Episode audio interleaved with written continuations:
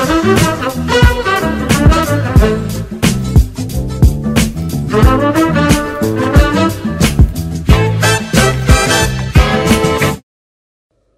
datang di Lini Podcast, ngobrol lebih dekat seputar gaya hidup sehat. Nah, di edisi spesial selama Ramadan ini, kita bakal mengupas tuntas nih terkait puasa dan manfaatnya untuk kesehatan. Halo teman sehat, kembali lagi sama saya, Ishraf. Nah, di episode sebelumnya kita udah bahas tentang plus minus minum air dingin atau air es nih. Nah, pada saat ini, episode kali ini kita bahas terkait uniknya kurma dan buah saat berbuka puasa. Nah, seperti episode sebelumnya, kita bakal kehadiran narasumber yaitu guru besar ilmu gizi FEMA IPB University dan ketua uh, Pergizi Pangan Indonesia yaitu Prof Hardinsyah. Selamat datang Prof. Baik, gimana kabar? Alhamdulillah baik Prof. Prof sendiri baik ya Prof? Alhamdulillah baik, baik. Baik. Nah, ini adalah topik yang menarik Prof yaitu Hmm. terkait kurma. Nah, kurma ini uh, meskipun asalnya dari Timur Tengah tapi banyak sekali nih di supermarket supermarket di Indonesia, bukan hanya di Indonesia ya, tapi Hmm. di seluruh dunia ini. Iya. Kalau bulan Di Ramadan Amerika pasti- juga ada. Di Amerika juga ada. Di in- di Amerika di mana pun itu Hmm. pasti identik dengan kurma nih. Bulan Ramadan identiknya kurma. Nah, kenapa sih Prof kurma ini menjadi populer saat bulan Ramadan? Utamanya biasanya dijadikan sebagai takjil ya, Prof. Iya. Pertama memang ada nilai Islam yang melekat ya. Karena di salah satu eh, hadis yang diriwayatkan Abu Daud, Rasulullah itu berbuka dengan kurma. Bahkan jenis kurmanya juga disebutkan kurma yang basah. Basah, Kalau nggak ada kurma basah, silakan kurma kering. kering. Kalau nggak ada kurma kering, silahkan eh, minum air putih. Bahkan ketika di Indonesia barangkali lu belum sampai buah kurma ya, karena transportasi berbulan-bulan zaman dulu, ya umat Islam di sini tentunya ya apa yang ada di lingkungannya ya. Tapi kan ada lagi nilai di dalam berbuka secara spiritual itu kan eh, menggunakan bahan makanan yang Yang manis manis. ya. Nah, itu kan berarti bisa alternatif lain ketika tidak ada kurma begitu ya. Dan kedua, bukan alasan uh, spiritual tidak melekat nilai Islam tapi nilai sains. Ya. Di mana banyak bukti sudah, saya kira sudah puluhan tahun komposisi zat gizi kurma itu diungkap. Kemudian juga ada beberapa kajian yang menunjukkan tentang manfaat kurma ya Nah, iya. termasuk bisa mencegah anemi, juga dianjurkan buat calon ibu hamil supaya lebih meningkatkan suburan. Karena zat gizi dalam kurma itu sangat lengkap ya. Hampir semua ada tapi serba sedikit. Mirip Oh, ya. dengan madu. Tapi di madu eh, hampir tidak ada serat. Kalau di kurma justru ada serat. Ada serat. Nah, ini juga yang unik di di kurma ini. Sementara kalau eh, kita katakan telur misalnya, telur juga kan banyak zat gizi mikronya, iya. tapi nggak ada vitamin C. Ya. Oh iya. Nah, tapi kalau kita bicara kurma, Kurma.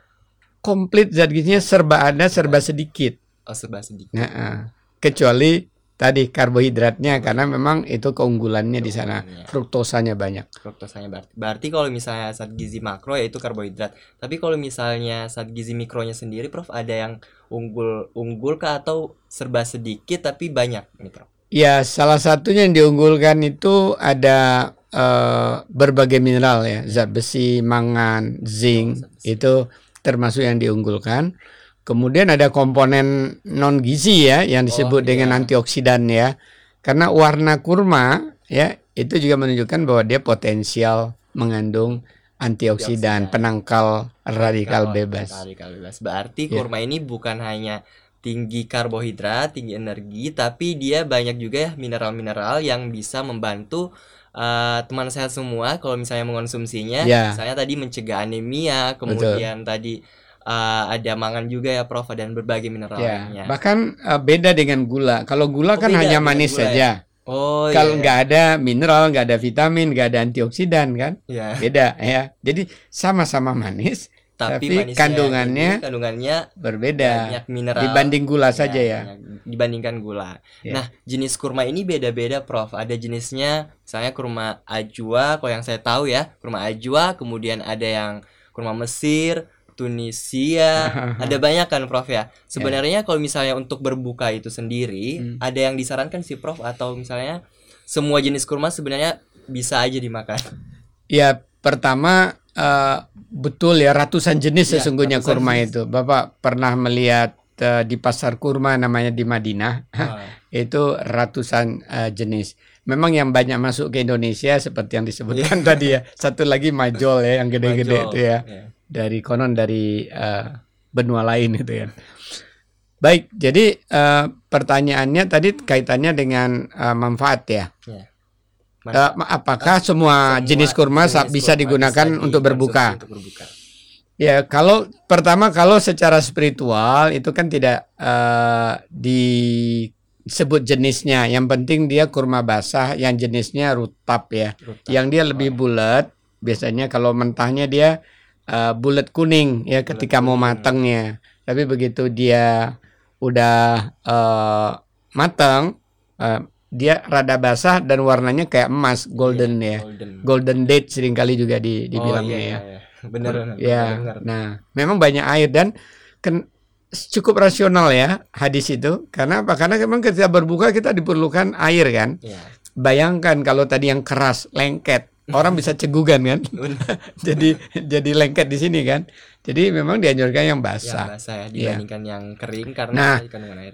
Secara sederhana sebenarnya kalaupun kita dapat yang kering, kita bisa saja karena kan nggak diatur bagaimana cara makannya, mau dipotong, mau Iya. bulat-bulat. Jadi bisa aja dikupasin, keluarin bijinya, direndam dengan air hangat sebentar, Oh, ya. Tapi jangan air terlalu panas karena vitaminnya nanti ada yang hilang karena panas. Jadi air direndam air suhu kamar, suhu ruangan juga ya. Itu dia membuat dia airnya terserap lagi, lembut lagi. Saya kira in case ya kan nggak semua orang bisa dapat kurma yang basah Nah, gitu. kurma yang basah. Jadi teman sehat kalau misalnya dapatnya kurma kering, jadi bisa tadi ikuti tipsnya bisa direndam di air hangat ya, Prof. Ya tapi jangan terlalu hangat. Jangan terlalu ya. hangat karena vitaminnya nanti vitamin Ya. C bisa hilang gitu. Kalau sabar misalnya 15 menit 10 menit ya masih bisa di air suhu biasa. tapi Biasa, kalau kita buru-buru tinggal 5 Buru-buru menit tinggal lagi. lima menit lagi berbuka. Ya, air anget lah bukan air panas ya. Jangan air panas ya. Nah, Prof, berapa banyak sih yang disarankan untuk uh, dikonsumsi saat berbuka puasa? Ya ini juga bisa kita uh, ambil dua jalan ya. Hmm. Ada apakah nilai spiritual atau nilai uh, sains Oh, ya. yang sebenarnya sejalan aja sih. Kalau secara spiritual yang diajarkan ganjil ya. Iya, ganjil. Ya tidak hanya sebenarnya kalau kita melakukan sesuatu sebaiknya kan ganjil. Ganjil. Jadi ganjil itu bisa satu, Satu, tiga. bisa tiga, bisa lima. Nah masalahnya tersedianya berapa? ya. Kalau tersedia satu box kan itu bisa untuk berhari-hari. Iya. Ya jangan harus dihabisin. Dihabisin. Karena kelebihan juga nggak baik. Bayangkan ya, 100 gram kurma itu kalau kurma kecil-kecil itu 10 buah kurma.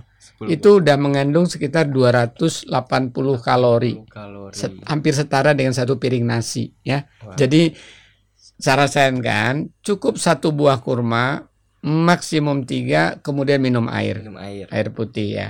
Karena tiga buah kurma berarti udah 100 kalori Udah 100 kalori. ya kan? Itu udah setara snack. Nah, secara sains memang berbuka itu sebaiknya snack bukan meal. Meal. Ya, bukan makan besar. Makan besar. Jadi snacks itu memang ya 50 kalori, 100 kalori. Snack yang besar memang ada 300 kalori, tapi ini snack yang kecil. Iya. Ya, jadi sejalan sih sebenarnya. Sejalan Nilai ya, spiritual nilai dengan spiritual secara dengan- sains secara ya sains. ketika kita lapar kita perlu awal pemulihan. Jadi jangan banyak-banyak juga ya, apalagi kalau misalnya setelah berbuka habis itu langsung makan malam yang berbuka kurmanya itu banyak, Ya. langsung makan malam kan bisa nambah kalori. Jadi menjelang kita berbuka itu ada dua kondisi kemungkinannya. Ada orang memang glukosa glukosa darahnya lagi rendah. Kenapa? Karena belum terjadi eh, pemecahan energi dari lemak ya. Nah, tapi kalau orang tadi misalnya sahurnya sedikit, jadi istilahnya tuh banyak sekali Banyak. kekurangannya, maka sebenarnya habis zuhur dia udah eh, terpakai itu cadangan dari hati, ya glikogen energi di hatinya udah kepake. Kemudian akan mulai terjadi pemecahan dari lemak. Maka gula darahnya bisa bisa men, men- bisa maksudnya bisa bisa normal. normal. Tidak di bawah 80 bisa jadi sekitar 100 gitu. Menggunakan cadangan energi. Saya pernah melakukan eh, penelitian itu pada diri saya. Saya amati sambil melakukan penelitian waktu itu Wah. dengan mahasiswa ya. Pada diri saya saya periksa ya gula darah pagi sampai sore. Kadang-kadang kok dia 100, 110, tapi kok kadang-kadang itu di bawah 80. Di Ya, bawah. oh iya saya introspeksi. Ketika saya makan sahurnya agak besar, ya. ya. Jadi eh, ketika menjelang maghrib itu ternyata gula darah itu ya di sekitar Normal. 80. Oh, sekitar Ya masih masih normal, normal. sih, tapi udah rendah gitu ya. Karena apa dia nggak nggak menguras dari dari cadangan lemak. Oh, Tapi begitu kita kekurangan sudah, ya, menguras. nah dia akan mulai menggunakan cadangan, maka dia normalnya normal agak tinggi gitu. agak tinggi ya. Tapi bukan tinggi dalam arti hiperglikemia kan ya. 100 sih masih normal. Oke, berarti kalau misalnya tidak ada kurma, alternatif buah yang bisa dikonsumsi, misalnya kan kita di Indonesia Ya. yang tropis, ada nggak Prof? Ya, Alternatif tapi ini lain? tidak dalam arti eh, ngikuti sunnah ya, tapi analoginya yang kita tarik. Analoginya. Jadi pertama buah yang banyak zat gizinya mengandung tadi eh, fruktosa, hampir semua buah sih ada fruktosa, tapi dia punya serat.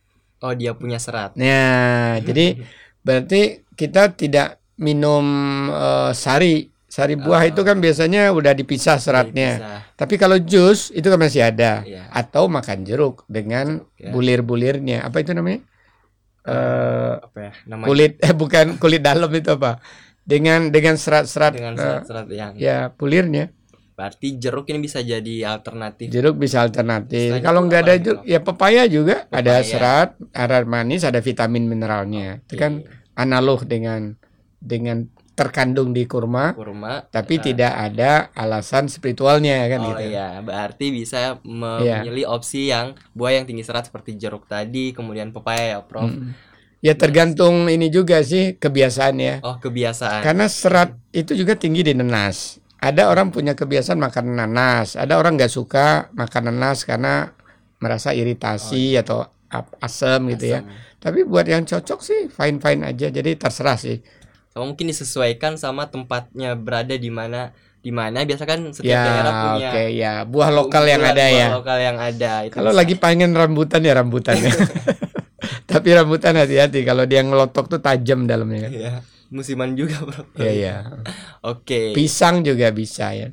banyak sekali sebenarnya pilihan intinya buah-buah yang tinggi serat kemudian analoginya mendekati kandungan gizi yang ada dalam kurma ya prof Ya artinya gini ada karbohidratnya, karbohidratnya. kemudian ada seratnya, kemudian ada vitamin mineral dan ada ada airnya. airnya Jadi jangan misalnya pisang sale kan kering ya, iya pisang yang matang mbak jangan yang pisang yang kering ya. oke Ya, Ya, kalau kita di Malang kan banyak tuh buah-buah dikeringkan ya. iya Jadi banyak. sebaiknya bukan itu untuk berbuka kan. jangan Itu boleh saja nanti untuk snacking ya. snack habis berbuka gitu. Setelah Habis makan malam, habis makan habis malam, tarweh ya. Habis. Oke, menarik sekali teman sehat. Kita udah ngobrol banyak terkait uniknya buah kurma. Terima kasih banyak Prof atas sharing-sharingnya kali ini. Terima kasih banyak juga kepada teman sehat yang sudah mengikuti dari awal sampai akhir. Kemudian eh, jangan lupa untuk ikutin terus Lini Podcast yang akan tayang setiap hari selama bulan Ramadan. Eh, selain melalui YouTube eh, Lini Sehat, teman sehat juga bisa mengakses melalui Spotify. Jangan lupa terapkan protokol kesehatan di mana pun teman sehat berada. Dan sampai jumpa di Lini Podcast selanjutnya dengan topik cara sehat makan malam. Bye!